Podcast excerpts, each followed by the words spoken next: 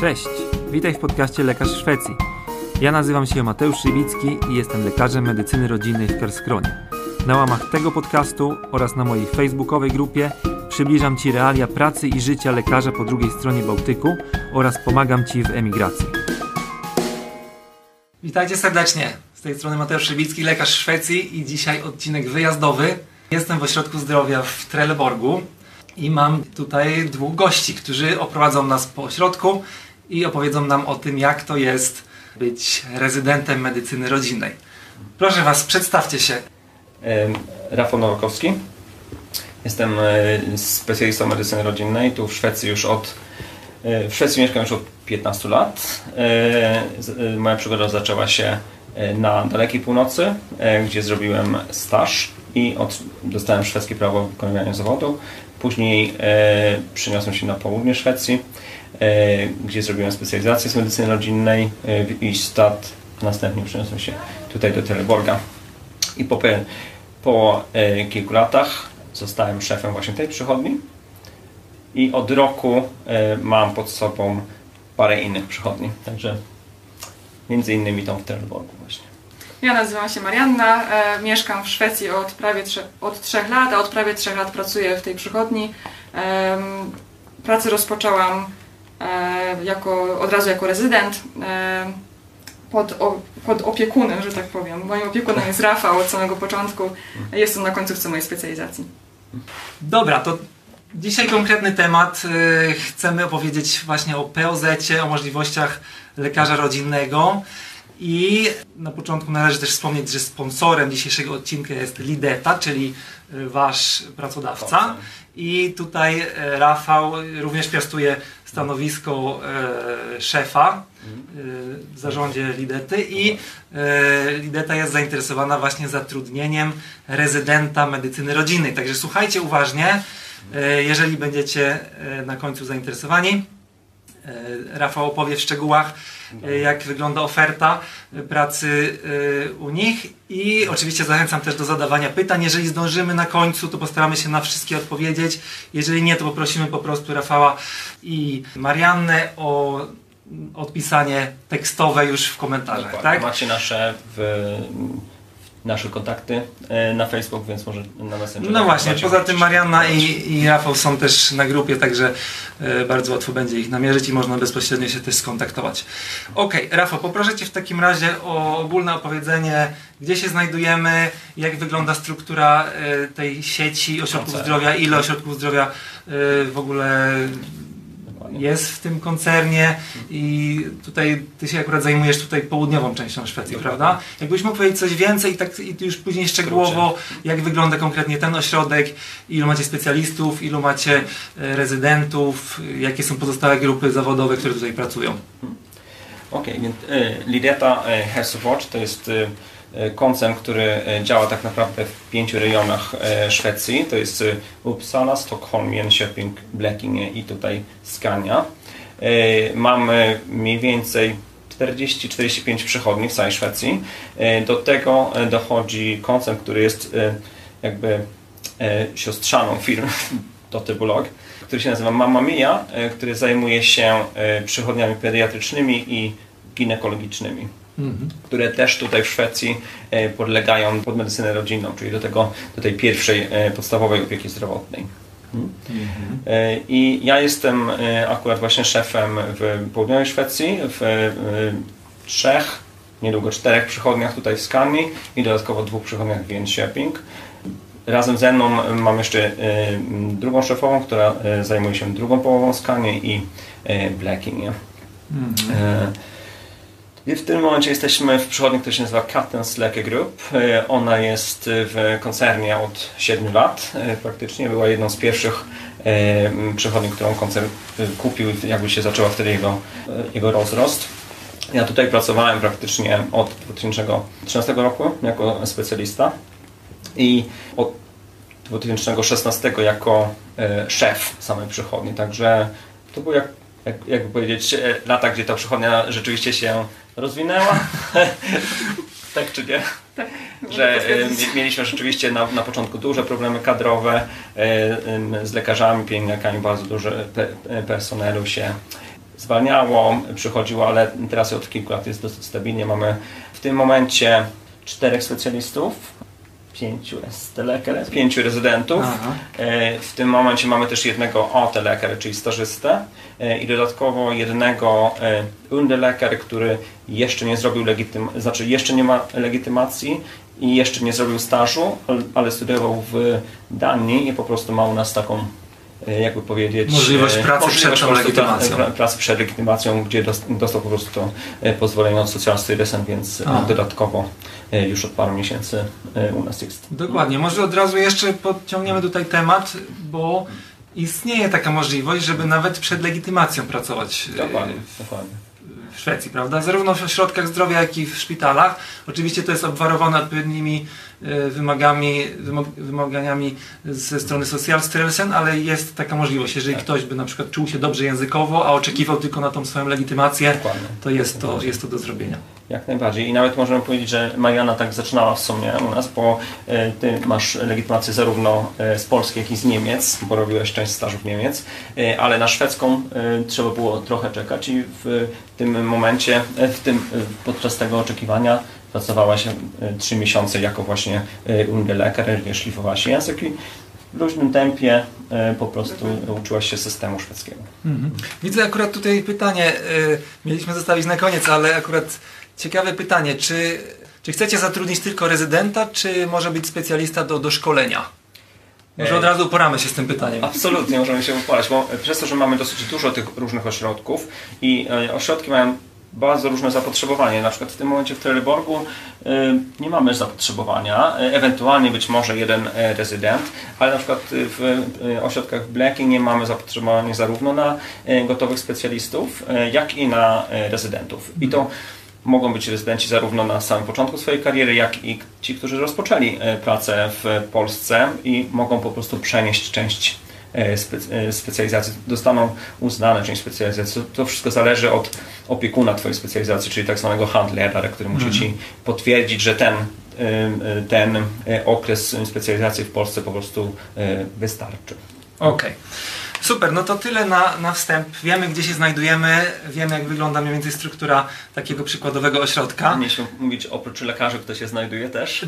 No, możesz wspomnieć, pielęgniarki, podpielęgniarki. Pielęgniarki oczywiście i pielęgniarki są też, już pewnie nawet w tych wcześniejszych podcastach i filmach się dowiedzieliście, że tutaj pielęgniarki mają całkowicie inną rolę niż pielęgniarki polskie, są dużo bardziej wyspecjalizowane, mają dużo bardziej odpowiedzialność po prostu i są... w pewien sposób odbarczają lekarzy. Mm-hmm. Dodatkowo mamy taką funkcję, która, która nie występuje w Polsce, która się nazywa undersköterska. To jest taka bardziej jako pomoc pielęgniarki. On, one pomagają, asystują do zabiegów, pobierają krew i takie jakieś bardziej praktyczne rzeczy, które nie wymagają tak dużej wiedzy medycznej. Oprócz tego większość przychodni, to zależy też od akredytacji z regionem, ma fizjoterapeutów, arbeitsterapeut, to też jest zawód, którego do końca nie wiem, czy w Polsce jest, bo to jest taki, mm-hmm. taki tera, terapeuta, który zajmuje się rękoma i... To jest powiązane z, jakby, z działalnością zawodową, tak? Dokładnie. Czyli takie manualne rzeczy. Dokładnie. Manualne rzeczy i kognitywne też, bo większość arbeitsterapeutów też ocenia kognitywnie pacjentów. Dodatkowo mamy, praktycznie wszystkie przychodnie mają obowiązek posiadania albo psychologa, albo kuratora, czyli kogoś, kto się zajmuje terapiami, terapią po prostu, psychoterapią. I większość przychodni też ma P W S E, czyli te pediatryczne, pediatryczną część. To bardzo fajnie, bo to, że te kompetencje jakby są na miejscu, zarówno psycholog, jak i fizjoterapeuta, to bardzo też ułatwia tą codzienną pracę dla lekarza. To wcale nie jest oczywiste, tak z mojego doświadczenia. Nie w każdym ośrodku zdrowia w Szwecji się znajduje na miejscu taki, taki zestaw dodatkowych profesji. I tutaj mówisz, że u Was jak tak, najbardziej my są mamy dodatkowo, tak? to, to zależy od regionu, tak jak mówisz, bo rzeczy na przykład w... Yy, w Blekinge jest wymóg fizjoterapeuty, psychologa, ale na przykład w Jönköping z kolei nie mamy przychodni pediatrycznych, bo tam region nie, jakby nie, nie wymaga tego. Także my na przykład tutaj mamy jeszcze o tyle dobrze, że mamy też diety, dietetyka, okay. który, który region Skåne wymaga na przykład od przychodni, także mamy dodatkową pomoc z tej strony. I dodatkowo to, co jest jeszcze ważne, grupa, która pomaga wszystkim lekarzom, którzy dopiero raczkują z językiem, to są sekretarki medyczne, które no nie są tutaj sekretarkami takimi, że bukują, przebukowują, tylko piszą nasze żurnale, które dyktujemy, bo tu generalnie nie Aha. trzeba pisać własnych żurnali, tylko y, y, dyktuje się i wtedy sekretarki to y, przepisują. Na początku naszej kariery oczywiście poprawiają błędy, szyk zdania, hmm. y, nie musimy się bać o ortografię y, i tak dalej. Także to jest y, bardzo y, y, jakby ta kategoria. Bardzo pomocna. Chciałem pokazać dyktafon, ale nie ma dostatecznie długiego kabla. Zaraz będziemy wszystko dookoła pokazywać, jak wygląda wyposażenie takiego podstawowego gabinetu, jak ogólnie wygląda wszystko, co na miejscu się znajduje, więc też nie zapomnijmy pokazać dyktafonu. Dobra. I słuszna uwaga, to co mówisz, to bardzo ułatwia pracę lekarza, skraca jakby te administracyjne momenty i jest to naprawdę ważny, ważna osoba na miejscu, taka sekretarka, która wszystko jakby za nas tekstowo wprowadza do tego systemu. Okej, okay, to przejdźmy w takim Marianne, razie, pozwolę też powiedzieć Mariannie. Marianna, w jakim jesteś punkcie z rezydentury? Ja jestem pod koniec mojej specjalizacji, zostało mi kilka miesięcy mhm. kompletowania różnych kursów i będę na początku przyszłego roku wysyłała moje papiery do to Socialstyrelsen. Mhm. I całość rezydentury zrobiłaś tutaj w Trelleborgu? Nie, e, połowę mojej rezydentury robiłam w Niemczech e, na oddziałach różnych inter, internistycznych i w połowie specjalizacji przeniosłam się do, e, do Szwecji, do Trelleborga i tutaj już robiłam faktycznie e, prawie trzy lata, że jestem tutaj na miejscu w jednej mhm. przychodni. I trudno się było przenieść z Niemiec tutaj do Szwecji? To jest jakoś, jakiś skomplikowany proces? Nie, bardzo łatwy proces, jeżeli e, po prostu zrobi się tak, jak się ma i ma się te dokumenty, które się wymaga. A wszystkie dokumenty mamy tak naprawdę po zakończeniu studiów. Mhm. E, bardzo łatwo, jedyne najwa- największym wymaganiem w sumie jest język. E, jeżeli nauczy się człowiek języka, to faktycznie potem już idzie wszystko z górki. No właśnie, jak to było w Twoim przypadku? Jak zaczęłaś tej pracy, to już doskonale władałaś językiem szwedzkim? Czy jakiś miałaś taki okres przejściowy? Jak to wyglądało? Jak się przeprowadziłam w ogóle do Szwecji, to poszłam na kurs językowy. trzy i pół miesiąca chodziłam na ten kurs językowy i on był zakończony egzaminem na poziomie C jeden, który jest wymagany. W międzyczasie dostałam już pracę, Rafał mnie zatrudnił. Pierwsze trzy miesiące, przez to, że czekałam formalnie na dostanie szwedzkiego prawa wykonywania zawodu, pracowałam jako podlekarz, co miało swoje olbrzymie plusy. Po pierwsze miałam dużo luźniejszy schemat, na pacjentów co najmniej czterdzieści pięć minut, bardzo dużo administracji i czasu, gdzie można było się pytać wszystkich wymienionych grup zawodowych, jak, co mam zrobić, gdzie, kogo mam wysłać, jak w systemie mam to wszystko zanotować. Dużo więcej czasu na dyktowanie każdego, każdego, każdego pacjenta, mhm. także było naprawdę fajnie. Poznałam też przede wszystkim system zdrowia szwedzki, który różni się i od polskiego, i od niemieckiego. Super start, żeby właśnie zacząć trochę luźniej, a potem już po trzech miesiącach przeszłam na, na S T, czyli na rezydenturę, którą do tej pory kontynuuję. Cały ten czas, od samego początku, od pierwszego dnia mogę sobie zaliczyć do specjalizacji, bo miałam już legitymację w innym kraju i miałam od samego początku co tydzień spotkania z Rafałem jako moim opiekunem, gdzie przechodziliśmy i wszystko związane z rezydenturą i z pacjentami, których spotykało się w ciągu tygodnia. Okej, okay, czyli cały ten czas przepracowany w Niemczech również zaliczył Ci się, tak. jakby dzięki temu, że handler, czyli opiekun zaświadczy, że ta praca kliniczna tak. została przeprowadzona nawet na terenie innego kraju, to jakby... Ważna jest wow. dokumentacja tego, co się robiło w innym kraju, żeby było zadokumentowane, że się miało opiekuna stażu, jakie rzeczy się zrobiło w trakcie tego, w trakcie tej rezydentury, jakie zabiegi się wykonywało i to wszystko potem opiekun już tutaj w Szwecji wypisuje na blankietach szwedzkich i w sumie w ten sposób zatwierdza, że macie tą wiedzę i, i że możecie sobie ten czas doliczyć. Samo Socialstyrelsen pozwala na doliczenie do czterech lat specjalizacji poza granicami Szwecji. Mm-hmm. Okej, okay, wspomniałaś o handlerze, czyli o opiekunie. Mogłabyś trochę więcej powiedzieć właśnie o tej funkcji tutaj z Twojej perspektywy, bo fajnie Ci się akurat tutaj udało, że otrzymałeś opiekuna, który jest również polskojęzyczny, a jak wiadomo tutaj na terenie Szwecji już mamy trochę kolegów, przy, którzy się tutaj zasiedlili i są zarówno specjalistami, jak i w, są w czasie różnych rezydentur, ale tutaj akurat fajnie się Tobie złożyło. Ale powiedz tak najogólniej, jaka jest funkcja takiego opiekuna, w jakich momentach jest ta osoba ważna? Czy to w ogóle jest jakaś istotna osoba w życiu takiego rezydenta? Czy jest istotna. Nie wiem, jak to wygląda w Polsce, ponieważ w Polsce nie pracowałam nigdy jako rezydenta, aczkolwiek tutaj w Szwecji zdecydowanie to jest osoba, która zwłaszcza na początku dużo pokazuje, w którym kierunku to wszystko ma iść. Pomaga i zarówno w pracy na co dzień, jeżeli chodzi o pacjentów i o medycynę, ale też prowadzi przez cały okres specjalizacji. Są regularne spotkania też, żeby porozmawiać o tym, co już się zrobiło, w czym, w czym się jest dobrym, gdzie czegoś brakuje, żeby po pięciu latach specjalizacji faktycznie opiekun stażu mógł podpisać dokumenty, że zaświadcza, że się jest, że ma się, że się spełnia wymagania dla specjalisty. Tutaj nie ma żadnego egzaminu na koniec specjalizacji, także opiekun ma bardzo dużą rolę, żeby zatwierdzić, tak, ta osoba nadaje się na specjalistę. No, i tak jak mówisz, nie, nie ma egzaminu, ale są wytyczne w trakcie specjalizacji, są obowiązkowe kursy i obowiązkowe staże takie kliniczne, także, które muszą w tym jakby w tej specjalizacji być zawarte i to też właśnie razem ze swoim opiekunem się planuje przez te cztery czy pięć lat. Mhm. No właśnie, skoro już jesteśmy na, sta na temacie staży, to może opowiedz trochę właśnie, jaką częścią tego, tej całej pięcioletniej rezydentury są właśnie te staże cząstkowe w szpitalu i jakie są obowiązkowe, które można sobie jakoś tam dodatkowo dobierać? Staże generalnie nie powinny zajmować więcej niż połowę specjalizacji. Wymag wymogiem jest, żeby pracowało się dwa i pół roku, a czy wymogiem, nie ma wymogów. Wszystko jest zaleceniem.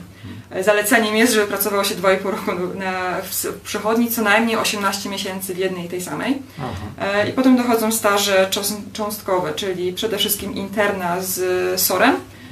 Jest też duża część psychiatrii, bo to aż trzy miesiące. Ginekologia, pediatria i te cztery są obowiązkowe. Potem dochodzą te, które nie są obowiązkowe, a są też zalecane, bo dosyć często się spotyka tu pacjentów. To jest dermatologia, czyli choroby skóry, laryngologia i, i okulistyka. Mhm. I to po kilka tygodni takie staże trwają. No właśnie, to już są takie krótsze, a powiedz, jak Ty jesteś tutaj w Szwecji na Twojej rezydenturze od dwóch, dwóch i pół roku, to zdążyłaś te wszystkie zrobić? Czy jakoś tam zamierzasz sobie coś zostawić jakoś na później? Czy w ogóle jest to możliwe? Znaczy staże obowiązkowe oczywiście zrobiłam wszystkie, w tym roku skumulowane. Interny oczywiście nie musiałam robić, bo ja robiłam, robiłam ją wcześniej, natomiast staży cząstkowych nie zrobiłam, bo na razie bardzo dużo w przychodni można też się nauczyć, ale wiem też i rozmawiałam już i z Rafałem jako opiekunem i też z szefem przychodni, że jeżeli będzie się miało potrzebę, to taki staż cząstkowy jako auskultacja można też zrobić już jako specjalista, że na kilka dni lub na tydzień, dwa tygodnie. Te bardziej szczegółowe, tak? Gdzieś na przykład na, na dermatologię i wtedy uczy się też rozróżnić różne zmiany skórne, trochę doskonalić technikę wycinania zmian. Mhm. No właśnie, to jest bardzo fajny gest właśnie ze strony pracodawców tutaj w Szwecji, że nawet jeżeli już jakiś gotowy specjalista e, się powiedzmy nie czuje do końca mocno w jakimś temacie, to zawsze jest możliwość podyskutowania i właśnie takiego wydelegowania takiego kolegi do jakichś tam oddziału szpitalnego, żeby można było czegoś tam więcej zaczerpnąć, czegoś więcej poobserwować i poczuć się jakby mocniej w, w tym temacie. I tutaj może nawet do tego pytania naw moglibyśmy nawiązać. Ktoś, kto pytał, czy y, jesteście czy zainteresowani gotowymi specjalistami, mówić, że tak, ale na pewno ten przeskok z Polski do Szwecji może być trudny, bo tutaj jednak te kompetencje lekarza rodzinnego są znacznie szersze, prawda? Ale też rozumiem, że jesteście otwarci, tak, żeby tak, takiemu komuś tak troszeczkę jak, pomóc na początku. Rozmawialiśmy wcześniej, że, że to jest praktycznie wymóg. Kiedyś nawet było tak, że polska specjalizacja z medycyny rodzinnej nie była uznawana w Szwecji, tylko że trzeba było dodatkowe trzy lata tutaj robić. Teraz już tak nie jest, bo nie mają tej możliwości, ale dla samego tego lekarza specjalisty jest dosyć istotne, żeby te parę tygodni spędzić na ginekologii, na pediatrii, powiedzmy na laryngologii, na tak, może nie na internie, bo tą wiedzę się ma, ale właśnie na tych bardziej praktycznych rzeczach. Poza tym można oczywiście zawsze, tak jak robimy nawet z, z rezydentami, jeżeli ma się takich pacjentów już nawet w przychodni, to często bukuje się je, ich razem i można ze swoim opiekunem to zrobić. Szczególnie takie procedury typu y, jakieś wycinanie znamion, czegoś, czego się nie robiło, czy się nie, nie czuje w tym pewnym. Mm. Można to zrobić z innym lekarzem pod, pod opieką po prostu. To jest właśnie super tutaj w tym tutaj, tutejszym systemie, że nie, nigdy nie będziemy rzuceni na głęboką wodę na coś, czego nigdy wcześniej nie robiliśmy, że zawsze jest możliwość, żeby ten pierwszy zabieg tego danego typu wykonać z kimś, kto pokaże, jak to wygląda technicznie, omówi nam to wcześniej i nawet jak poprowadzi nam, powiedzmy, rękę czy podpowie.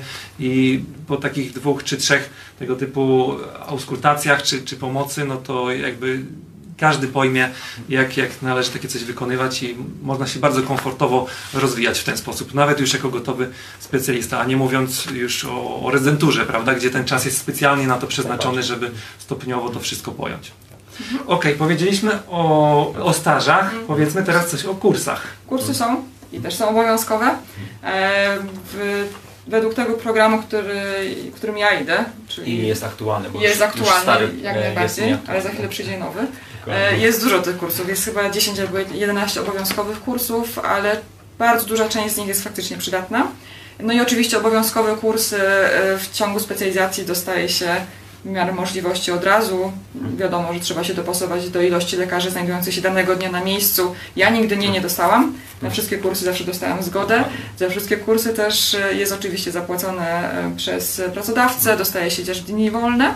I z tego co wiem, nie ma większego ograniczenia, jeżeli chodzi o ilość dni na rezydenturze? Nie, rezydenci nie mają. Specjaliści mają generalnie dziesięć dni, tak standardowo, na dziesięć dni w roku na swoje kursy, bo też mają możliwość cały czas się dokształcania.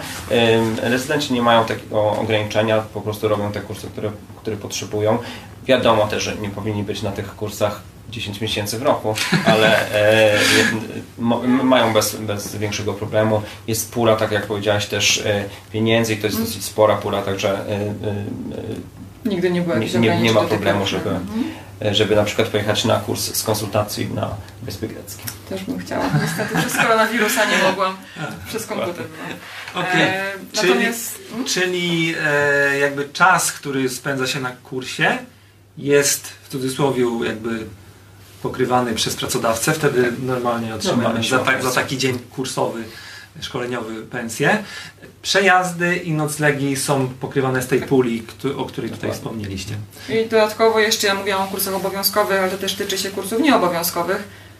W rozsądnych ilościach, na razie Oczywiście. ograniczeń żadnych nie widziałam, ale można nie. zdecydowanie też E, też jak się jakiś fajny kurs znajdzie, też brać w nich udział. Mamy pulę też dla specjalistów, e, pulę e, e, jak określoną, także jak najbardziej specjaliści e, też mogą się dokształcać. Mm. Całe szczęście regiony tutaj w, w, w Szwecji są na tyle fajne, że bardzo dużo robią własnych kursów, także tak naprawdę te kursy nie są bardzo drogie. Jedyne co nas kosztuje to ten czas e, lekarzy, po prostu, że musimy ten, e, te parę dni na kursy odstąpić, ale to jakby to jest, e, to się, to jest dokładnie inwestycja, bo e, ma się ma, mają ci specjaliści, praktycznie u nas wszyscy specjaliści są też opiekunami rezydentów, także oni nie mogą być w jakiejś stagnacji, tylko muszą też sami się rozwijać. Mm.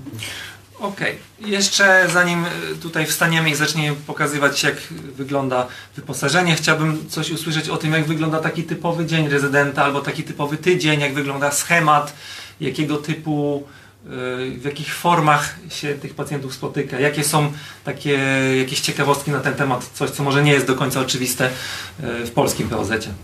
Przeciętny tydzień rezydenta wygląda tak, że pracuje się faktycznie z pacjentami cztery dni w tygodniu. Piąty dzień jest przeznaczony tylko i wyłącznie na administrację, połowa dnia i połowa dnia na czas do własnego uczenia się, czyli taki studie T I D. Mm-hmm.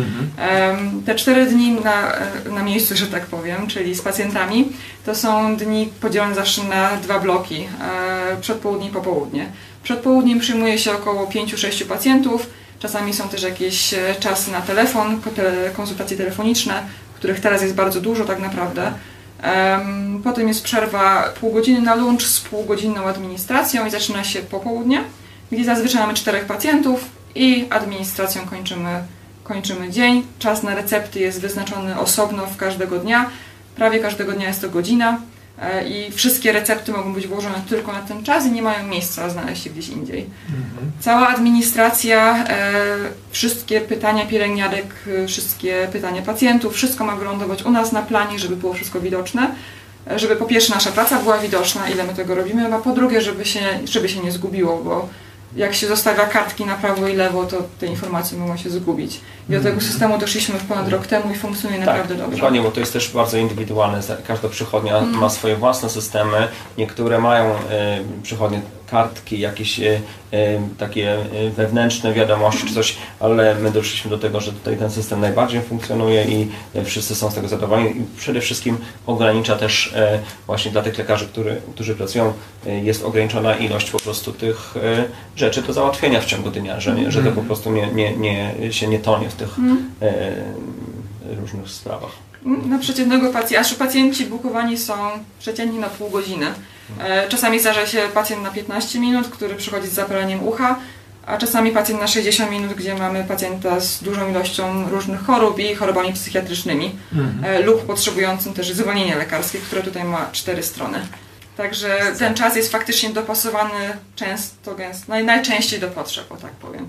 Um, jeżeli chodzi o, dyk, o dokumentowanie wszystkiego, to tak jak Rafał mówił na początku, na początku faktycznie używa się, tak, y, używa się sekretarek do pisania, a my dyktujemy, natomiast z czasem teraz weszliśmy w system rozpoznawania mowy i większość, tak naprawdę dziewięćdziesiąt pięć procent moich notatek jest, jest właśnie z wykorzystaniem z wykorzystaniem tego programu.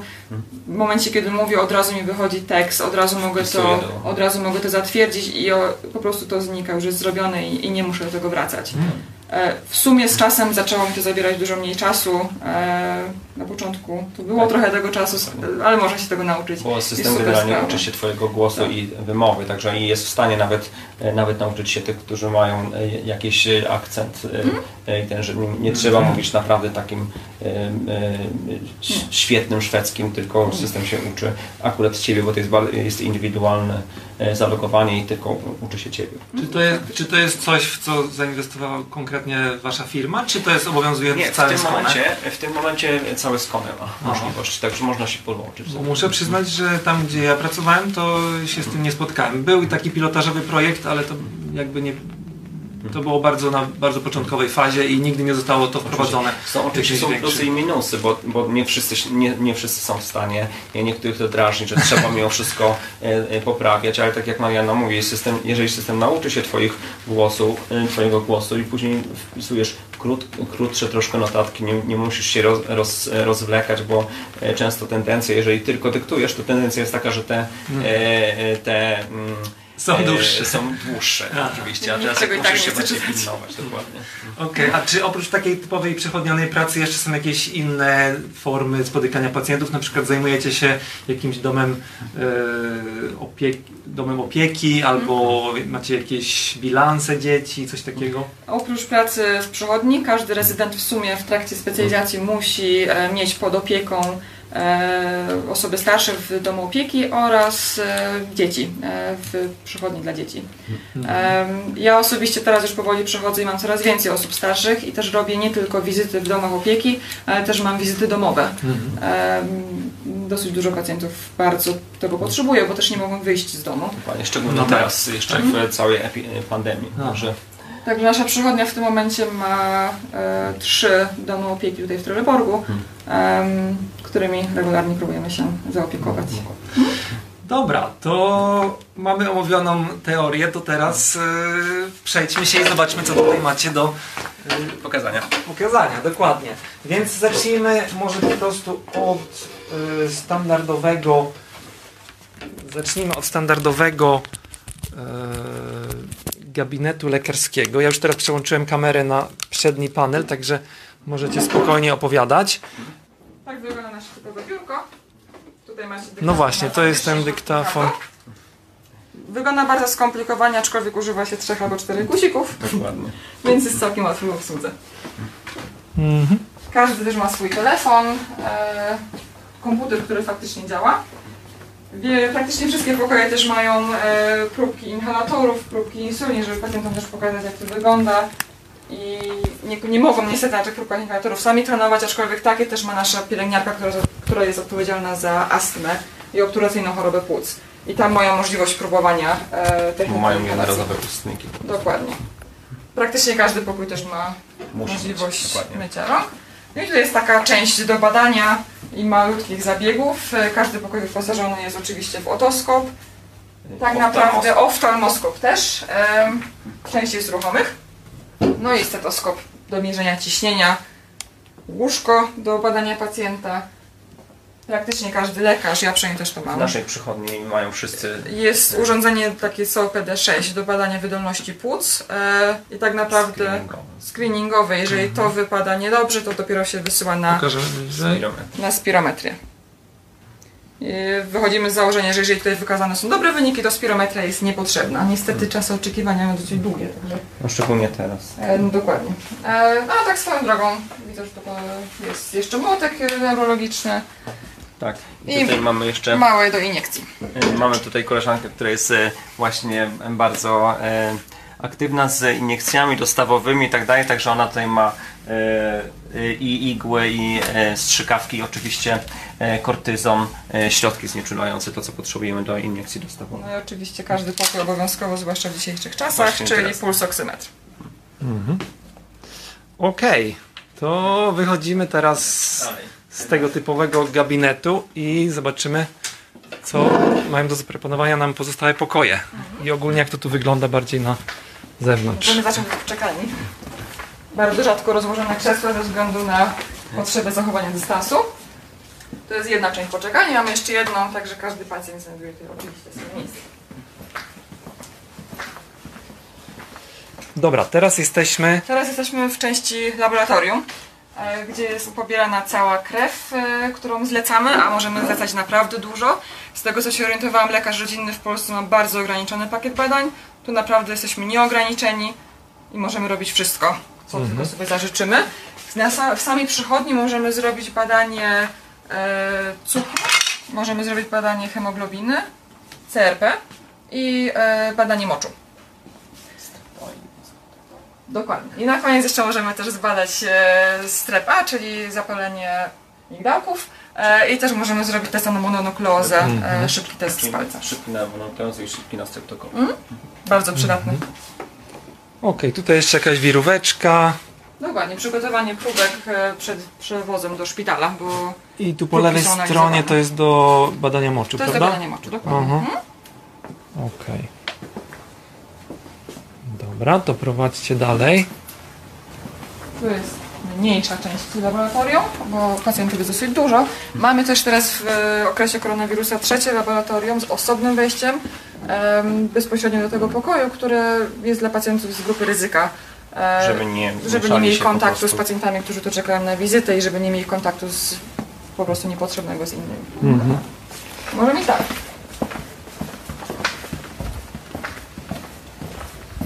Po drodze mijamy dużo innych pokoi, innych lekarzy. Teraz będzie, teraz będzie najciekawsze, bo idziemy do pokoju personalnego. Pokój do picia kawy tak zwany. I najważniejszy fika. To... Ja kawy nie pijam, no ale okej, okay, ja mam swoją, swój czajnik do gotowania wody, ale oczywiście do kawy wszystko jest. Ehm, mamy oczywiście wyposażenie w kuchenki mikrofalowe, co jest podstawą, jeżeli chodzi o przerwę na, na lunch. Ehm, no, teraz trochę rzadziej rozłożone krzesła, żeby zachować dystans od siebie, ale owoce każdego dnia są dla każdego pracownika tak naprawdę, bez ograniczeń. Praktycznie każdy może skorzystać. Bardzo przyjemne miejsce. Można fajnie odpocząć od pacjenta. No właśnie i powiedzmy jeszcze w tej strukturze dnia jest jedna przerwa na fikę tak zwaną, kawowa. Dokładnie, przerwa, przerwa kawowa przedpołudniowa i popołudniowa. Tak? I około piętnastej.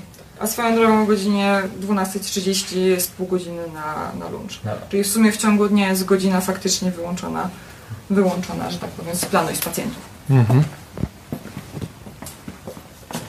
Kolejnym pokojem może być pokój do przede wszystkim badania uszu. Mam mikroskop, ostatnio dostaliśmy nowy mikroskop, mhm. który działa bardzo dobrze.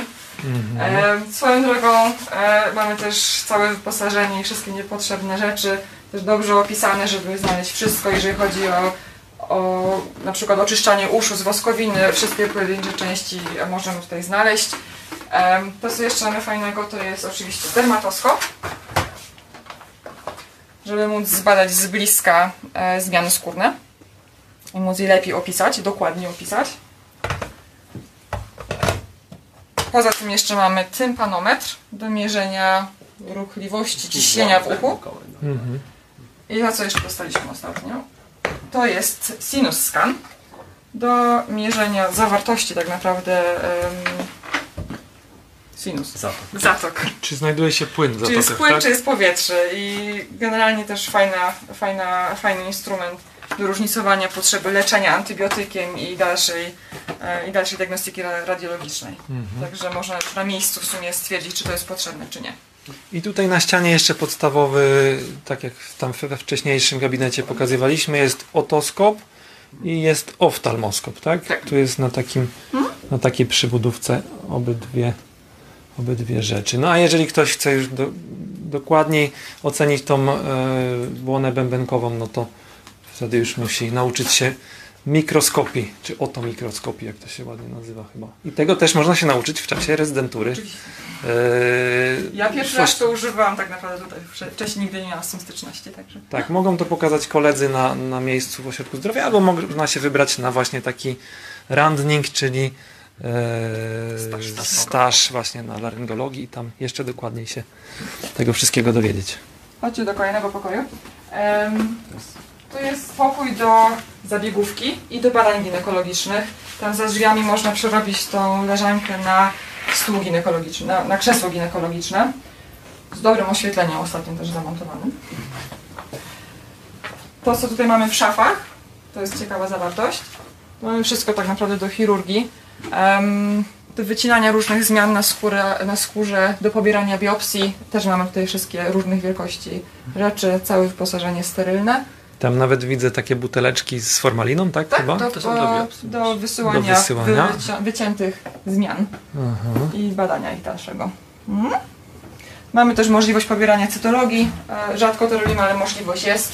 Nawet jest mikroskop, jeżeli by się chciało zobaczyć wymaz. Mhm.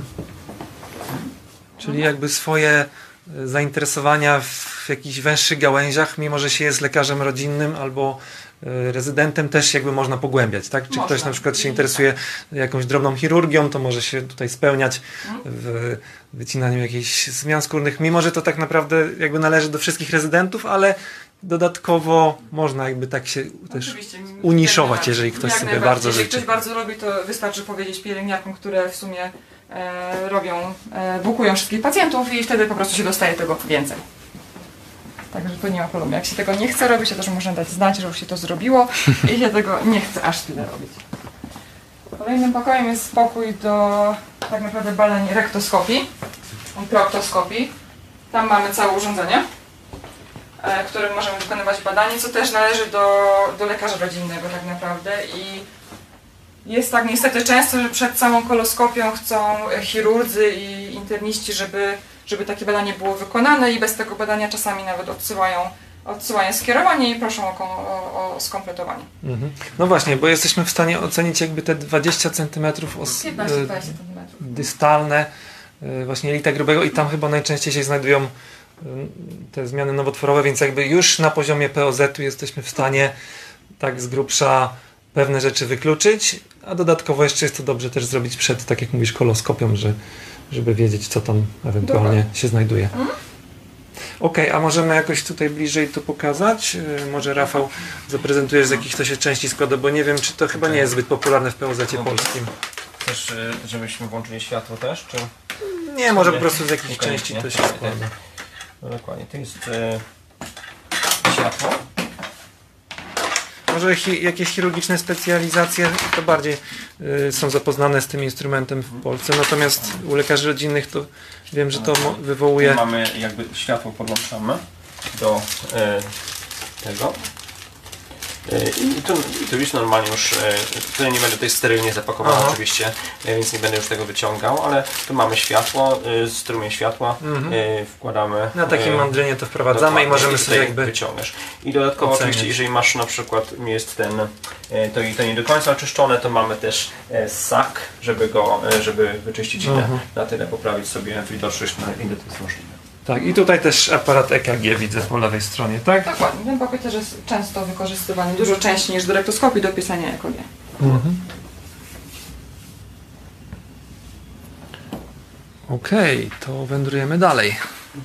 Tutaj mamy kolejne pokoje lekarskie, te są większe, te są mniejsze. Kolejny taki przykładowy pokój. Ale wszystkie standardowo wyposażone.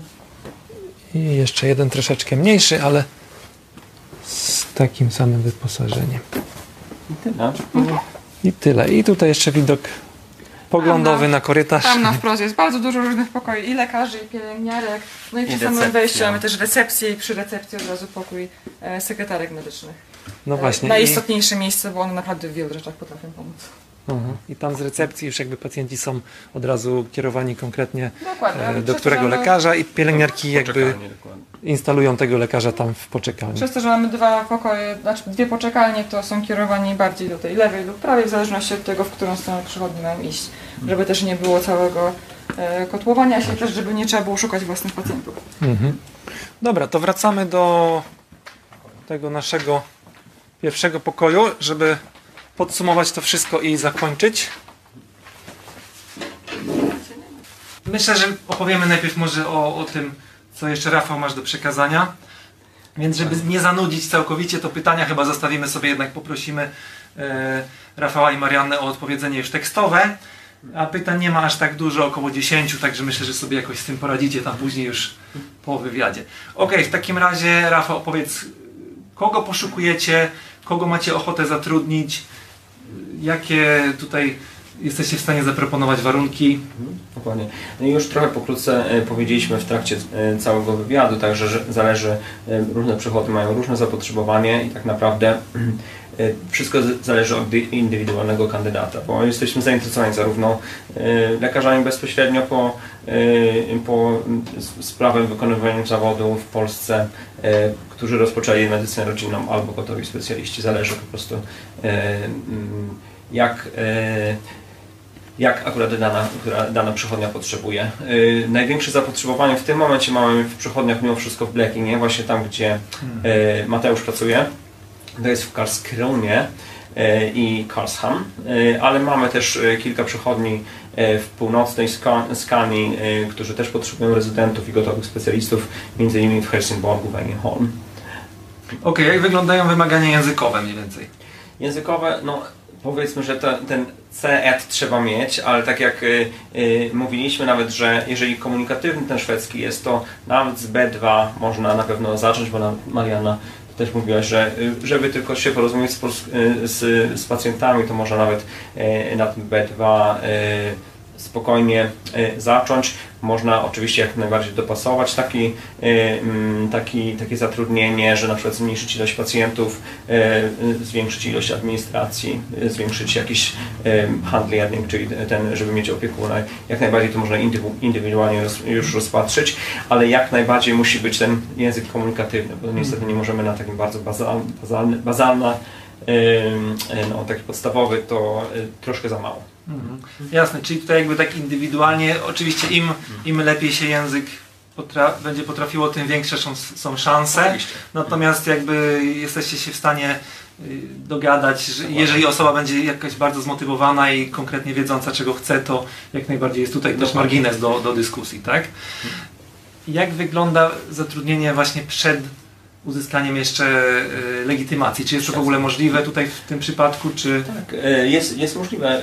Właśnie tak jak mówiliśmy, tak jak Marianna na przykład zanim dostała swoją szwedzką legitymację, to miała możliwość i to oczywiście ustalamy wtedy może troszkę niższe wynagrodzenie, ale jednocześnie niższe obłożenie też pacjentami i to myślę, że obydwie strony na tym tak naprawdę zyskują, bo i pacjenci też zyskują, bo oni się czują bardziej E, powiedzmy wysłuchani przez tą godzinę. E, często jest tak, że na przykład pacjenci bardzo doceniają właśnie lekarzy, którzy są nie Szwedami, bo ten lekarz rzeczywiście musi się e, czasami pytać dwa czy trzy razy, żeby, e, żeby wszystko, żeby nie zostało nic niedopowiedziane i to pacjenci odczuwają jako ekstra takie e, jakby o, no dopieszczenie. O, tak. Dokładnie. Zainteresowanie. Dokładnie. Okej, okay, a skoro już wspomniałeś właśnie o wynagrodzeniu, to mniej więcej jak wygląda wynagrodzenie takiego startującego rezydenta tutaj u Was? Dokładnie. I to jest troszkę różnie zależnie od regionu, bo na przykład w Skanie, gdzie jest dużo lekarzy, nie ma takiego, powiedzmy, takiego niedoboru, to u nas w prywatnych przychodniach też z reguły są troszkę wyższe te pensje, ale pensja wyjściowa lekarza rezydenta to jest około czterdzieści siedem tysięcy koron w tym momencie. Hmm. W przychodniach Blekinge czy Jönköping to te pensje są w okolicach podstawowe, na początku specjalizacji w okolicach pięćdziesiąt dwa do pięćdziesięciu trzech tysięcy, zależnie od tego, jakie się ma doświadczenie wcześniej, bo też często tutaj szwedzcy lekarze często pracują bardzo długo, zanim na innych pozycjach, zanim zaczną swoje, swoje specjalizacje, także to też oczywiście się bierze pod uwagę przy pensji. I oczywiście dodajmy, że to jest pensja podstawowego wymiaru godzin, tak? czterdzieści godzin w tygodniu. To, do tego dochodzą to jest... dyżury, czy hmm. to wiadomo. Tak, no dyżurów, dyżurów jakby tutaj w Szwecji w P O Z nie ma aż tak ekstremalnie dużo, więc nie. jeżeli ktoś lubi jakieś takie bardziej specjalizacje nie niedyżurowe, to idealnie, ale oczywiście za jakieś tam dodatkowe dyżury jest jeszcze też dodatkowa zapłata. Dokładnie. Najczęściej to jest wybierane w wolnym, dokładnie. Taka jest tutaj tradycja w Szwecji, ale część jest też wypłacana albo w gotówce. Dokładnie, albo my, my na przykład mamy tutaj w Skanie nie mamy czegoś takiego, co jest w Blekinge czy w Jönköping, że mamy, że jesteśmy na telefon w nocy czy wieczorem, mamy ty Tylko dy, dyżury są tylko od dziesiątej do piętnastej w soboty, niedzielę i są jak najbardziej dobrowolne. Mm. Także nikt nie jest zmuszony do tego. Super. W takim razie, jeżeli ktoś by był zainteresowany, to jak ma się z Tobą kontaktować, Rafał? Czy z Tobą, czy z kimś innym? No właśnie, może, możecie albo, moje dane są, więc możecie się jak najbardziej bezpośrednio ze mną kontaktować. Możecie się też kontaktować z Mateuszem. Oczywiście, bo, ja przekażę jak najbardziej dalej kontakt do Rafała. Jeżeli ktoś nie jest pewny, gdzie znajdzie yy, kontakt do Rafała, to jak najbardziej zachęcam. Ok, czyli przez Facebooka, przez maila, jakąkolwiek drogą. Jeżeli ktoś będzie chciał dopytać jakieś szcz- pozostałe szczegóły, to zapraszamy do pisania w komentarzach, albo można się też bezpośrednio e, oczywiście do Rafała zgłosić. Na, na, porządku, na początku mieliśmy taki pomysł, żeby zrobić trochę taki ten staż obserwacyjny, tak jak Ty zrobiłeś w Twojej przychodni, ale to pokrzyżowała nam trochę cała pandemia, która się teraz rozbuchała, więc być może, jeżeli to by się e, troszkę wy, wytłumiło, to być może jest taka możliwość jak najbardziej, e, ale no na, na, jak naj, e, w tym momencie to najprawdopodobniej będzie to zdalnie. Dokładnie, także jeżeli by się tak stało, że pandemia się uspokoi, to jak najbardziej, absolutnie yy, będziemy organizowali jakiś staż obserwacyjny. Także wszystkie osoby, które wcześniej gdzieś tam wyrażały tym zainteresowanie, zachęcam do śledzenia i yy, zgłoszenia się w odpowiednim momencie, żeby nie przegapić. I jeżeli yy, warunki epidemiologiczne to pozwolą, to na pewno gdzieś tam znajdziecie informacje o tym na moim kanale. Okej, okay, to dziękuję Wam serdecznie za wszystko. Tych, którzy są zainteresowani, zapraszamy do zgłoszenia się i trzymajcie się do następnego odcinka.